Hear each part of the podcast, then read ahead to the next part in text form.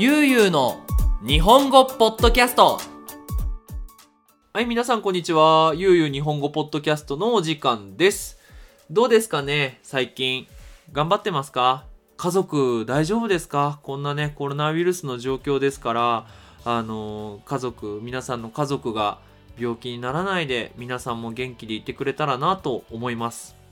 えっ、と、僕は、僕は、僕は1時間ぐらい前じゃねえや、30分ぐらい前に、あの、YouTube のライブをね、えー終えて、で、まあ実は、一本ポッドキャストを前に撮っていて、まあでもそれがあんまり好きじゃなかったので、また、えっ、と、次にまた同じテーマを撮ろうと思うんですけど、最近ね、あの、最近っていうか昨日から、あの、YouTube のライブをね、たくさんやろうって決めたんですよ。なんか、いろんな YouTube チャンネルがもう、あの日本語のクラスをね、アップロードしてるから、結構もう僕の中では、YouTube の日本語のクラスっていうのは、僕がやらなくてもいいかなって思っていて、なんかもっと他のことやりたいなっていうのが一つは、えー、ポッドキャスト。で、もう一つは、できれば、その、フォロワーがね、すごく多いけど、でも、皆さんに近いね、チャンネル。みんなとこう、もっと距離が近いチャンネルを作っていきたいなと思ってるので、その、ポッドキャストじゃねえや、え YouTube でいる、いっぱいライブをね、Facebook でもライブをやりたいなと思っています。まあ実際ね、準備しなくていいし、30分間ライブしてみんなと楽しくお話をすれば、まあすればいいっていうか、まあそれをするだけなので、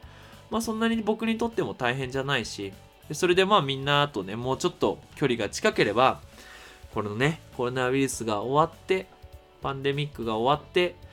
じゃあ、いろんな国に行けるようになりますってなったら、すごくみんなの国に行くのが楽しみかなと思って、どんどんね、やっていきたいなと思っています。はい。ということでね、今回のテーマは、もう本当に短いと思います。多分10分いかないんじゃないかな。えっと、私の最近始めた新しいルーティンについて話していきたいなと思います。はい、それではよろしくお願いします。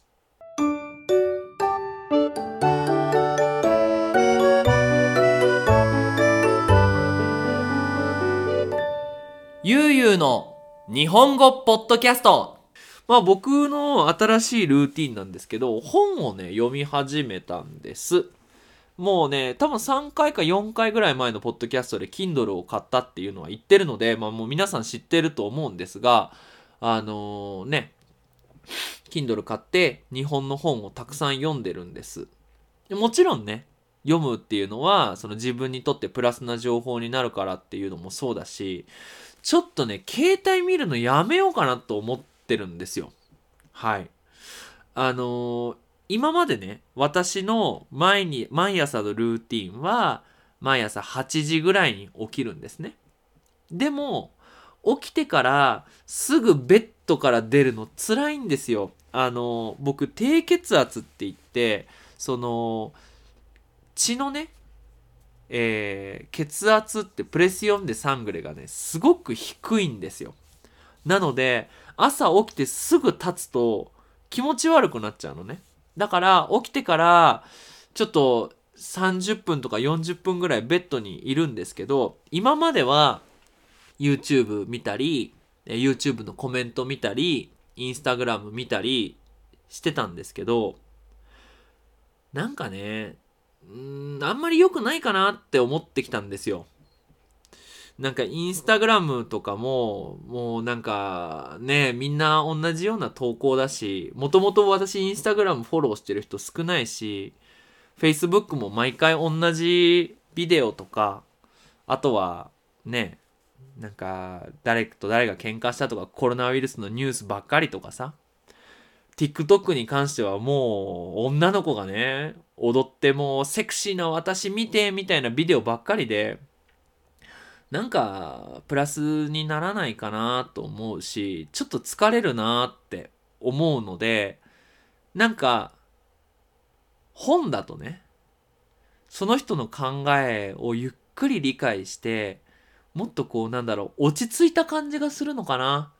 そう。そんな感じ。なんかインスタグラムとかフェイスブックとか面白いけど、なんかこう、わーって楽しくなって、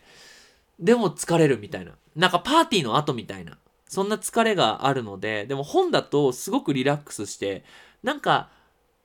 なんかばっかりだね。湖とかさ、森に行ってリラックスするような、そんな感覚を感じられるのかな、本を読むと。そ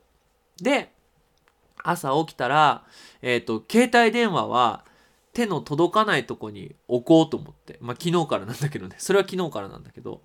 でも、Kindle は私の頭の横に置いて、朝起きたら、Kindle のスイッチをオンにして、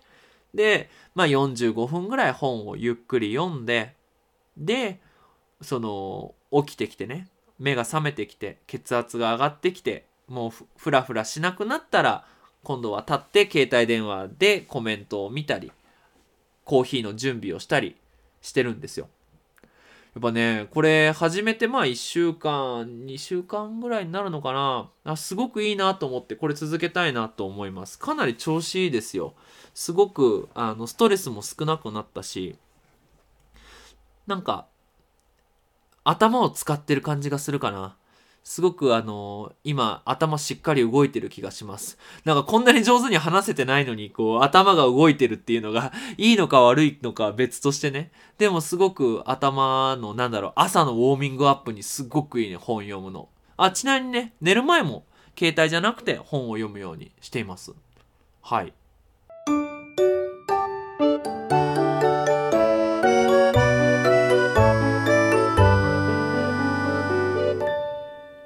ゆうゆうの日本語ポッドキャストで、えっ、ー、と、次のテーマなんですけど、最近本を読んでるんですけど、あのー、嫌われる勇気っていう本をね、えっ、ー、と、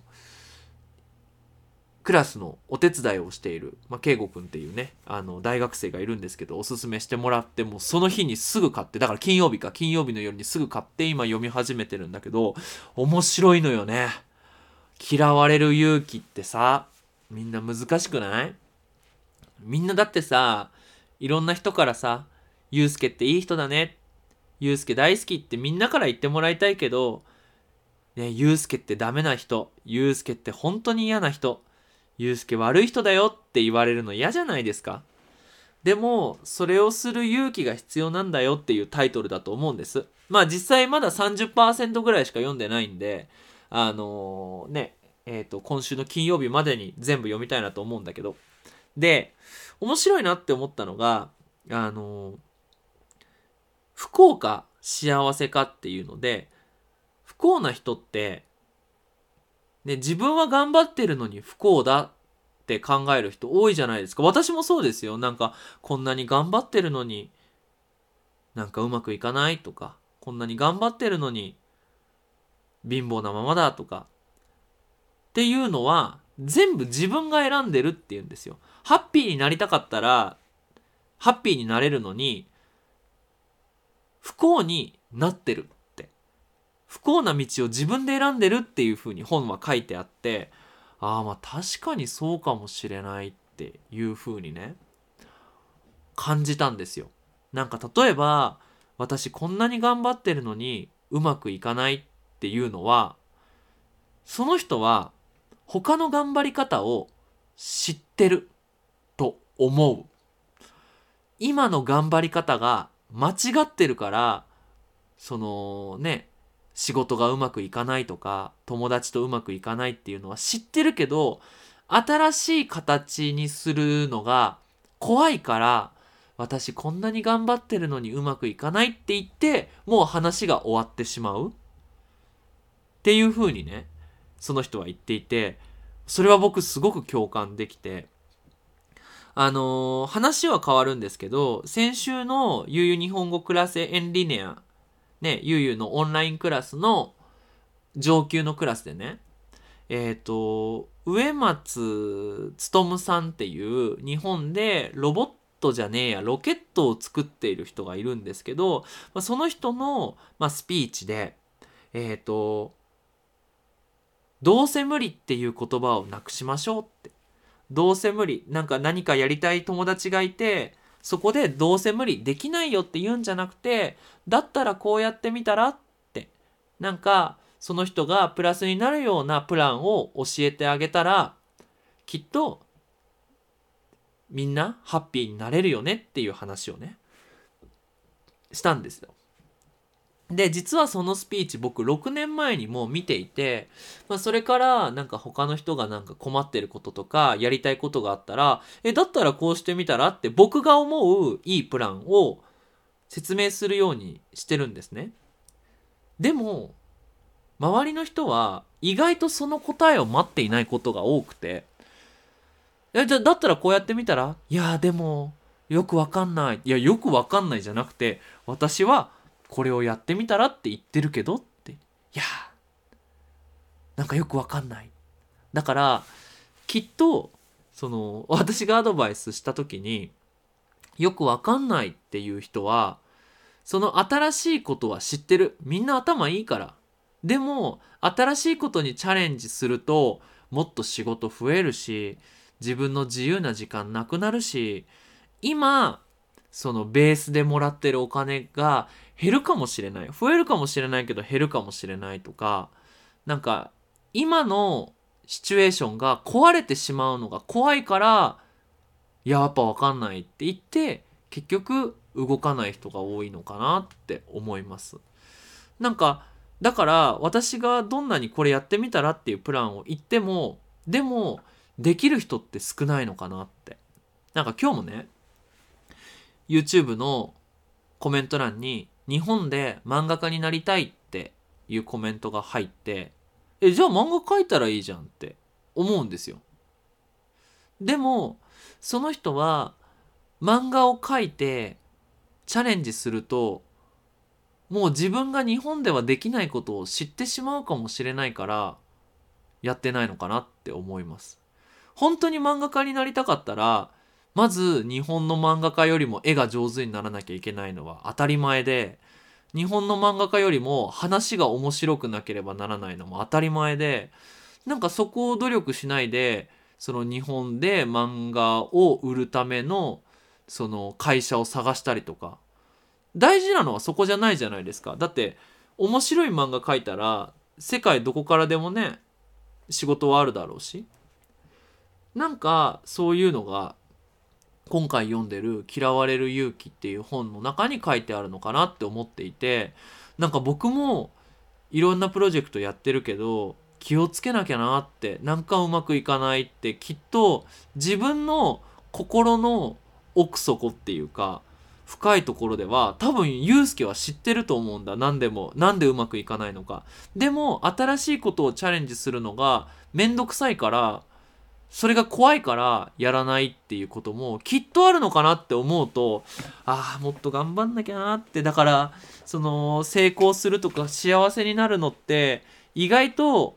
不幸になる。不幸って幸せの反対ね。ハッピーじゃないこと。不幸になるよりも大変なのかなって。不幸になる方が実は幸せになるよりも簡単なのかなっていうふうに思いました。はい。ということで、えっと、今回は最近僕の新しいルーティン、最近始めた僕の新しいルーティンと、えー、僕が最近読み始めた嫌われる勇気っていうのの、ここまでの感想、コメントを話してみました。はい。もしね、皆さん自分の読んでいる本があったら、それを、えー、日本語で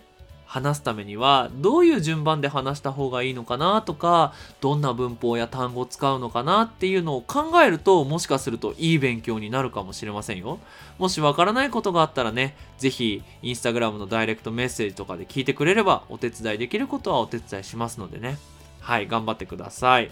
ということで、ゆう日本語では引き続きテーマの募集をしています。こんなテーマについて話してほしい、こんな話が聞きたいということがありましたら、ぜひぜひ、インスタグラム